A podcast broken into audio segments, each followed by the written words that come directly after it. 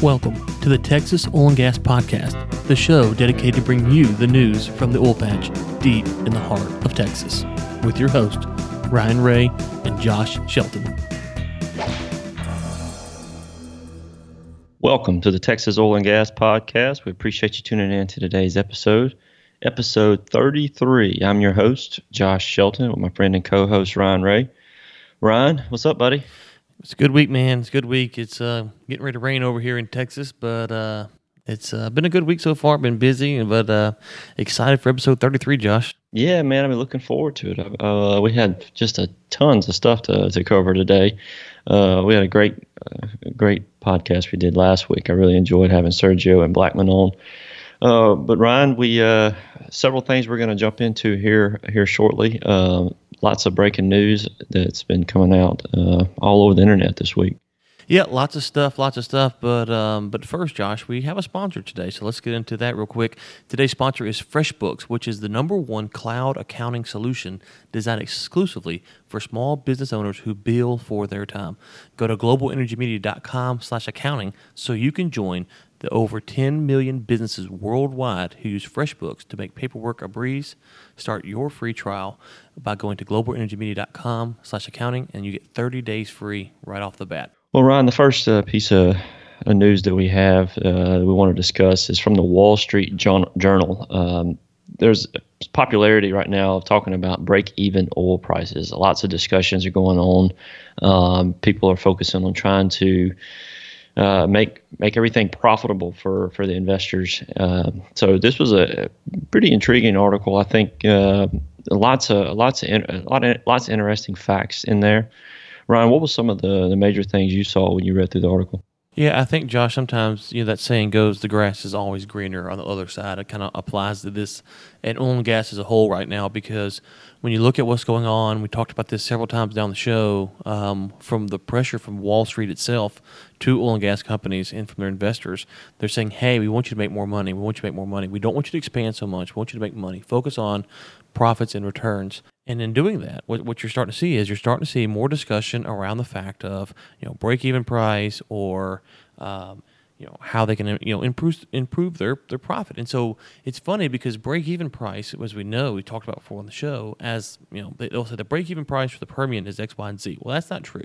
Each company has their own break-even price, and we've actually seen, Josh, from different stories that we've covered, that some companies, this was 2 or 3 weeks ago. There was talk of a company who bought some assets, and they said they could make money $27 a barrel for those wells that they bought, and the other company was going into bankruptcy. So kind of that break-even price, you got to watch that. That's kind of it's a good way to just kind of throw out numbers. But what you are seeing here is you're seeing companies in this article particularly, which we'll link to in the show notes. It talks about Chevron and BP and Shell saying, hey, this is kind of our break-even price, which is good information to know. But on top of that, you're also seeing companies like ConocoPhillips coming out this week and saying, you know what, we did good, but we're going to reduce our budget by 10% so we can do better. And so you're seeing this overall trend of companies saying, you know what, we're going to focus on returns and investments to our shareholders.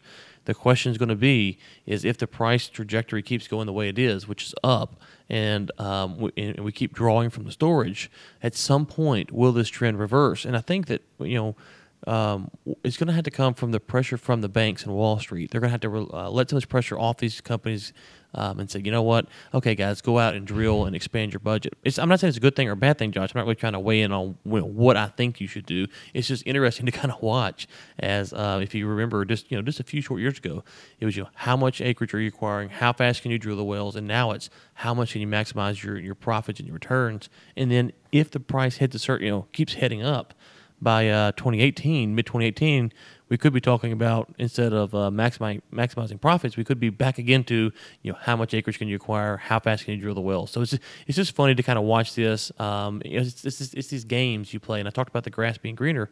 A lot of people, they like to take their company public, and when you become public, and then you're operating off of credit. Well, now you've got all these people that you have to answer to, which makes you operate your business in a certain way. We've talked about that multiple times now. You have to operate your business a certain way because you have to answer to these analysts, to these banks, and all these other things. And so it's just, it's I don't want to say amusing because that's not the right term, but it's interesting to watch, you know, kind of how these quarterly earnings report come out. What do they say? And to kind of read between the lines of what's going on there. Yeah, it is intriguing watching how some of these things change. You know, as oil prices go up, all of a sudden the strategy drastically transforms into something else. And you mentioned ConocoPhillips. Their shares rose, I think, 2.9%, and the stock gained about 2% this year. So you can see that they were really focused on trying to, like you said, make their shareholders profitable. That seemed to be their primary goal. And that's a good goal to have. That's a good. I'm not gonna say. Yeah, absolutely. It makes sense. Right, sure. Yeah, so I'm not trying to say, hey, I'm not trying to weigh in on what I think they should or should be doing. Yeah, make your shareholders' profits usually a good idea. It's just interesting because, you know, 3 or 4 years ago, you know, shareholder profits weren't nearly as big of a concern as going and growing. And also, this ties into what we talked about with either Blackman or Sergio or in the last couple of weeks with this idea that the CEOs of these companies and, you know, their compensation, you know, has historically been tied to how fast can you grow the company. Now it's tied to how much can you grow the profitability of the company. So this is just kind of goes that trend we've talked about, you know, on the show now, Josh, for, you know, a couple of weeks or a couple of months now. Yeah, I was, you know, just curious about why the focus was on growing the company rather than on growing the profit. I wonder why that was the emphasis that these companies had. It seems to me that growing the profits would make the most sense. So I wonder why they did it that way and what caused them to suddenly see that it's probably a better idea to do the profits, or even if they change and began to move away from trying to make the company profitable as the primary concern and focus more on getting more acres, getting more drills, getting more storage. Yeah, I mean, you know, when oil price or gas price is high, you know, at that, you know, the shareholders on some level, you know, that, and I'm not talking about folks, you know, who may own one or two shares. I'm talking about the big shareholders, the, you know, people who have large portions of shares in these companies who could actually put a little sway into what they say. And then you have the banks and you have the analysts, you know, all this stuff. That's what you have to remember when you're a publicly traded company. There's pressures that are coming from all over the place. And so on some level, there's a sense in which you can look at it and say, you know what, if we go and we drill these wells and then we drill more wells and we go drill more wells, we're going to make more money eventually. That has not been the case, though. That's just not been the case. These companies who have expanded the drilling program, it seems that they have not really, as far as the returns, have been able to generate that, which is why we're seeing this emphasis now. However, the CEO was compensated, the CEOs were compensated to go do that. And so if your compensation pushes you towards a model that says the CEO is going to make more money by going and expanding his drilling program, well, that's probably what he's going to do. And so it's one of these things that I don't want to make it too simplified, but if we're talking about publicly traded companies, not privately owned, but publicly traded companies, again, we have to remember that these companies, there's so many different things that are kind of influencing them. They have to be very careful what they say publicly. They have people who are always reading and analyzing. We're going to talk about an article from Seeking Alpha in just a second. There's articles like this for all kinds of companies all over the place, you know, all over the internet all the time. So there's people always speculating on what they're doing. Are they doing it good? Are they doing it bad? And so it's a very complicated thing. But I would say the main thing is, one, the banks are like anyone else. They're trying to make money. So they're saying, you know what, if we can lend more money to these companies, they can expand their drilling program and we can make more money, right? We're lending more, we make more. Two, the CEO compensation is tied to, you know, how fast they grow the company. Therefore, the CEO is inclined to say, this is what we want to do.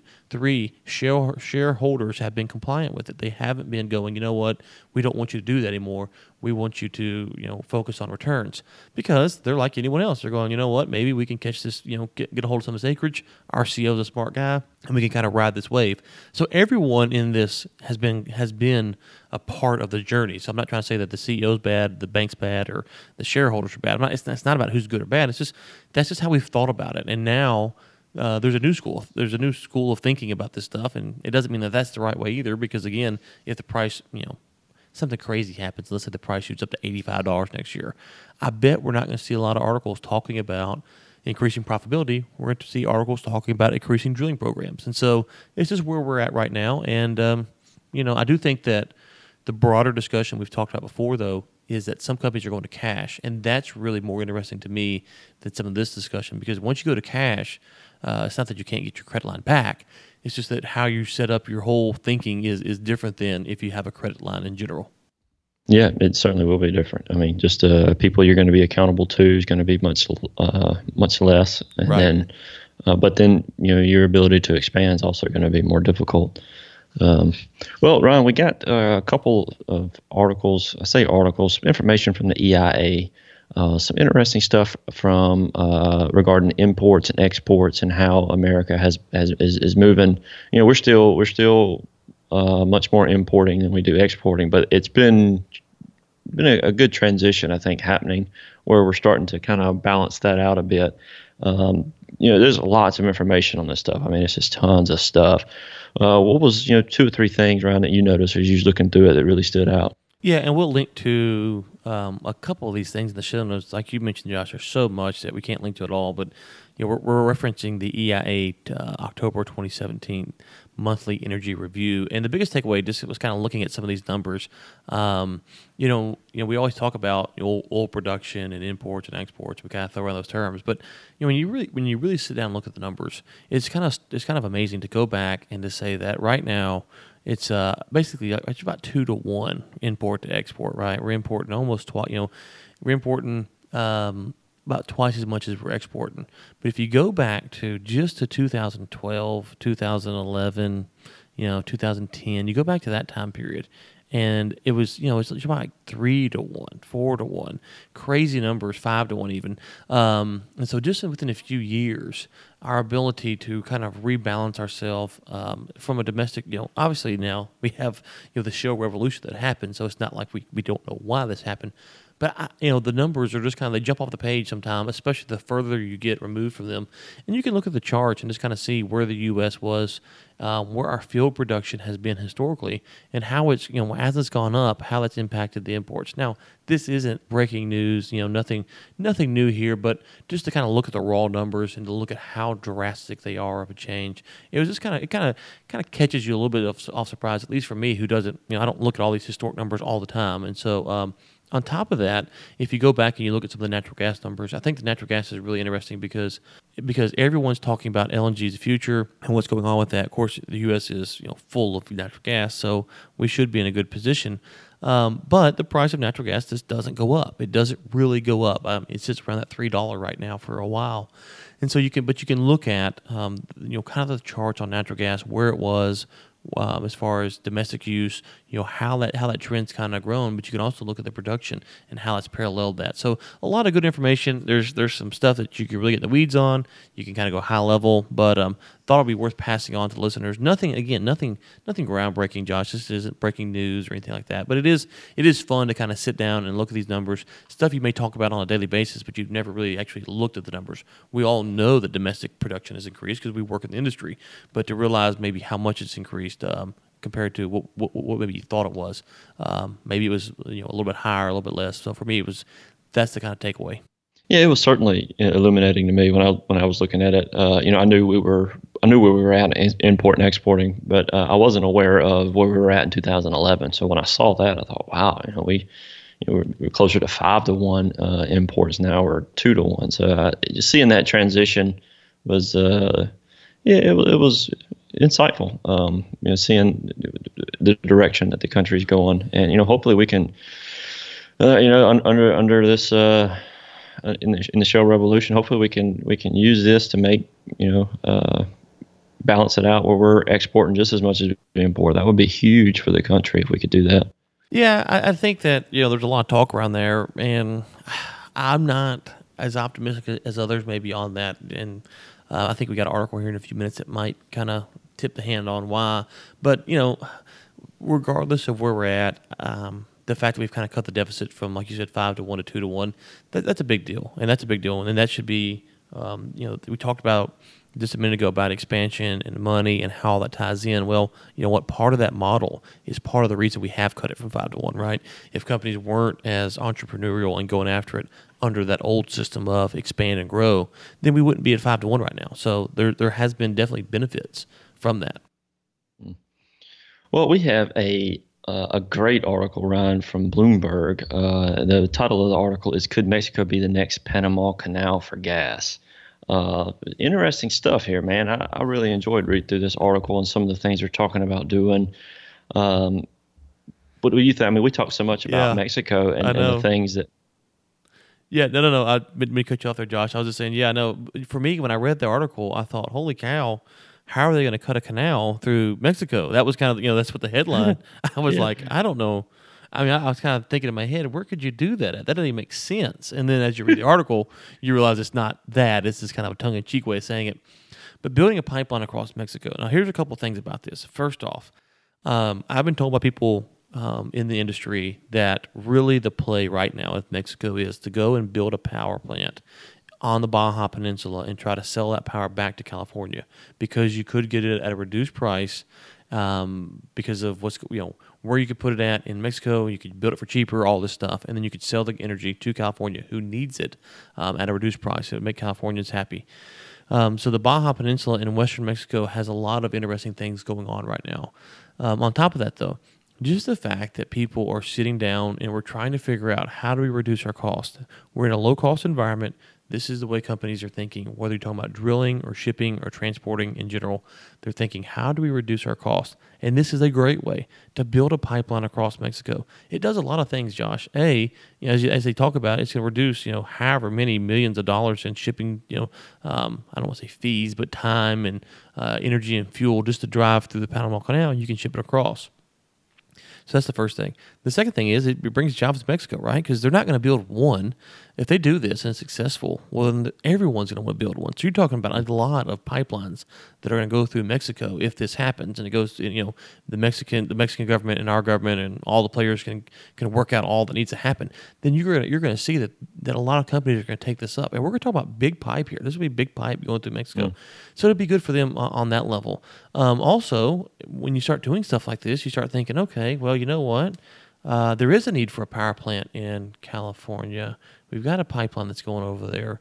I wonder if we could send a pipe to that, build a power plant on the Baja Peninsula and then sell that. So all those type of things that, when you start doing stuff like this, it starts off as a simple line to reduce cost from shipping through the Panama Canal to putting a pipe across Mexico. And the next thing you know, 10, 15, 20 years, there's all kinds of fringe benefits because of this idea right here. So it's very exciting, and it's I think it's great because, a couple of things. One, building pipe isn't new.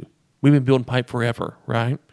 Mm-hmm. Two, the Permian Basin and Eagle Ford aren't new. They've been around for a while. So when we say that, these deals are happening, it is a result of the low-cost environment, but that's good. It makes ideas like this come to the forefront. This is a no-brainer. It's something that we should have done a long time ago. Could we have done it before the Mexico's energy reformation? Maybe not. I don't know. We had to get maybe Sergio or someone on to kind of break that down for us. But the fact that we're talking about it now is really good, because I think the long-term implications on U.S.-Mexican relationship and impact on Mexican economy and the potential to sell power and to look at how we do power, maybe for the West Coast of the U.S. and even Mexico, can fundamentally change through deals like this. Yeah, absolutely. And I think even from the Mexico standpoint, the amount of profit that they will be able to generate from something like this would be through the roof. So it would be great for their economy as well as for the economy of California. They have limits on their energy expenditure. So I think it would be a fantastic thing if they could get it going. Yeah, and just to be clear, this article is not saying that there will be a power plant in Baja to sell to California. It's just that I've been told privately by some people that is the play. That if you have the right connections in Mexico and the U.S. to put that power plant there and sell to California, would be a very strategic play. And so reading this, you go, well, if they're starting to build pipelines that way, then this would be an easier step, because right now, you have to. There is ways to pipe it to the Baja Peninsula, but this would actually make it easier. So just to be clear on that. Well, you mentioned the Seeking Alpha article just a few moments ago, Ryan. We were talking about some of the EIA data and the ConocoPhillips. Seeking Alpha has an article that says that something's happening in Eagle Ford, an analysis of recent EIA shale basin productivity data. It shows that the drilling in the Eagle Ford is becoming less profitable per well or per rig. So they're not turning over as much oil as they were, say, last year, which some of that may just be common sense because they've already been drilled for a little while, and it's natural for that amount of production per well to decrease over time, right? Yeah, I think, one of the things I heard someone say the other day, and it really kind of got me questioning how I think about all of this data, is he basically said to the effect of, that, you just kind of assume the CEOs of these companies are smart. If you kind of start with that they're smart, and then you think about how we think about acreage, how we think about drilling programs, how we think about all that stuff, is if you're starting off with they're smart, then they probably drill their best wells first because they're smart and they go, okay, this is the highest percentage chance I have of hitting a well that's going to be the max profit and the max returns is well A. Okay, and so they're going to go from A to Z, best probability, highest probability to lowest probability, like that. So if you think like that, that kind of makes sense. These guys are smart; they're getting paid a lot of money, and if they start hitting dry holes with their first wells, it's going to be bad. So if you kind of take that line of thinking and you look at what this article is pointing out, their guess is there could be more DUCs, wells that aren't complete, or it could be a higher oil to gas ratio. Gas to oil ratio. My guess is that if it is DUCs, the fact that it is DUCs probably means that the wells aren't that good, and the reason is I used to kind of be of the opinion that the DUCs are wells that are out there that could be turned on at any moment to start cash flowing at a certain price point. Now, that could be true. There is some that are definitely out there. I'm probably more of the opinion right now, and I'm still kind of working through some of this stuff, but I'm probably more of the opinion that DUCs are wells that just aren't that good. And the reason is that there are some wells that we know that have been drilled that aren't any good. If you go back and look at some of the Barnett Play drills, they're just wells that are drilled in areas that, for them to be profitable would be almost, the probability of them be profitable would be so low that they're probably not good wells. So I think that, if you look at the DUCs, I think that what's going on there is probably that the wells aren't that good. And so that's why they're being used at DUCs. Right now, the price is the best it's been in a long time. So why would you have more DUCs? So it probably is that the gas to oil ratio is higher, which means that the wells, if you're trying to get oil, is not good. So that's my takeaway. I think that if you just kind of sit back and just, what is the most likely solution? The most likely solution is the CEOs are really smart. They drill the best wells. Now the longer we drill, we're going to drill a less probable. The probability of the well being as good as the first well goes down, and so you're getting to a spot where you're seeing wells that are going to produce more gas, less oil. That seems to be the most plausible answer to me. I'm not saying it's right, but just kind of thinking about it, that makes the most sense. Yeah, that's exactly what I was thinking as well. So that we should see, more gas and less oil over time, and I think that's what the Eagle Ford is experiencing right now. Well, one more thing, real quick, Josh, on that is that if you could make the argument saying, well, they're drilling these they're drilling these wells and they're waiting for the price to increase. Okay, so let's just kind of talk about that real quick. The price could increase, right? The price could increase to, maybe 60, 65, 70. Let's get crazy. Like, I think I threw out 85 earlier. Let's just say it gets to 85. Well, if you're waiting on it to get to 85, you're kind of gambling that next year is going to hit 85. Okay, that's a pretty big gamble because it might not get to 85. Secondly, we've seen that a lot of companies are hedging out, as we talked about on the show before. A couple, maybe 2 months ago, companies are already hedging out through the first, second quarter of 2018. Okay, so if you're hedging out, then you don't need to have a lot of DUCs. And so I really think that this is a sign of concern more than it is a sign of waiting for the market to kind of recover. Oil prices are good right now. They're going to get better, but how much better is the question? Will they get to 65 maybe? But I really think that this is probably more oil to gas ratio. I love stuff like this. So listeners, if you've got an opinion on this, shoot us an email. We'd love to hear your thoughts, Ryan at GlobalEnergyMedia.com. We're curious what you think. Maybe you work in the Eagle Ford more and you go, hey, dummies, did you know this, this, and this? We go, no, we didn't. That's new evidence. But based upon just the most plausible, easy solution seems to be that the gas to oil ratio is increasing and the wells just aren't as profitable right now. Yeah, and just looking at the Seeking Alpha, it's a great team over there that works on some of this stuff. Some of the questions they're raising about this, which I am very interested to find out, what is really going on. But they raised some questions that say if If the decline in oil productivity is a result of a rise in DUCs, then natural gas productivity should reflect that same decline, right, is what they're arguing. And they're saying that it's not. That if you go look at, there's a chart they have on here, we can link this. In the Bakken and the Permian, the oil productivity actually increased from 2016 to 2017, and the gas increased.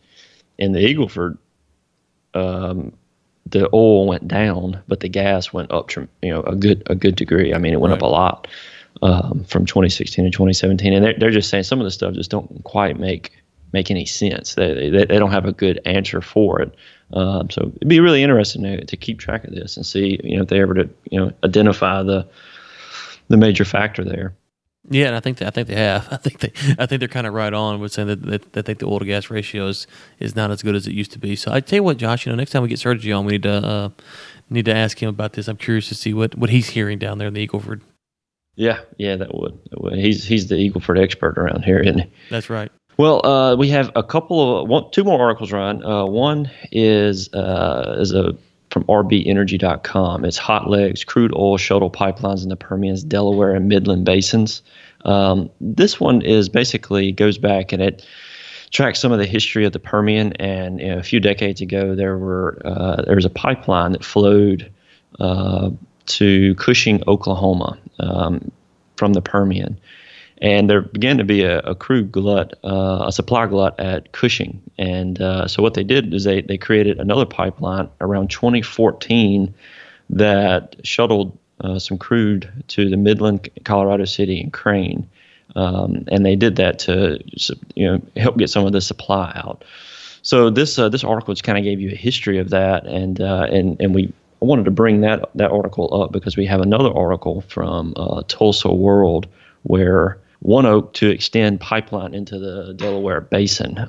So this company here is kind of following that pattern of trying to get some more ways to export or transport rather some of this oil out of the Permian. Yeah, I think, Josh, we try to point the listeners to business opportunities and job opportunities. And one of the things that struck me this week was Caterpillar. They released their third quarter earnings, and they came back really ahead of schedule. They were doing good. If you look at their stock compared to a year ago, it's trading right now like 137. Last year this time, I think it was like the mid-80s. So they're really doing well. Why is that? Well, that is because the oil and gas industry, obviously, is a factor in that. They have a couple other factors, but the oil and gas industry is one of them. Now, we're getting towards the end of the year, and one of the things we talked about on the show, we just saw that ConocoPhillips is cutting their budget for the rest of the year by 10%. Companies are kind of slowing down. And you go, okay, so Caterpillar, though, they're still doing well. Their third quarter was really good, and their fourth quarter probably won't be as good, but it'll be good. Why is that? We have to remember that if we're in the oil and gas business, that things don't always happen at the same time. And I mean, it sounds kind of simple, but let's think about it. If you drill a well today and there's not a pipeline, then a pipeline has to be built, right? And so if you kind of blow that up on scale, what you're going to see is that in the industry, sometimes we kind of lose this mentality of or forget rather that maybe the drillers are slowing down, but the pipeline companies are still going or ramping up because they're trying to catch up with all the production that was done over the past year. And that's what we're seeing right now. Is we're seeing that you look at like with the Caterpillar analogy, their stuff is increasing. Well, that's because the midstream companies and pipeline companies are getting calls saying, hey, you know what, our capacity for this system is reaching max capacity. We need more pipe out there. So right now in the business, it's kind of interesting if you can get in with some of these midstream companies who are looking to laying projects third, fourth quarter, first quarter of 2018.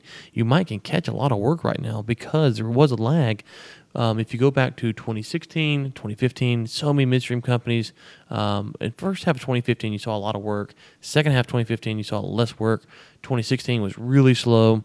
2017, people were kind of waiting to see how much drilling was going to happen before they ramped it up. And now it seems that the midstream companies are really in full production right now. So it's a great chance just to kind of think about the oil and gas as we go to this fourth quarter. If you're out there looking for to capitalize on opportunities, to think about how to make your sales and marketing strategy for the fourth quarter of 2017, my emphasis would be on midstream pipeline companies because there's projects. They're getting calls right now. I talk to people in the industry, and producers are calling. Commercial deals are out there being negotiated where people are trying to put in pipe because, we have to meet the demand, right, Josh? And so, you drill these wells and you start trucking it, you're going to want pipe in the ground pretty quickly. And so I know there's deals out there all the time. So I think that's the biggest takeaway is when you read this stuff about, whether you start where we started at, which is saying that, companies are going to slow down, they're going to increase productivity, profit margin rather.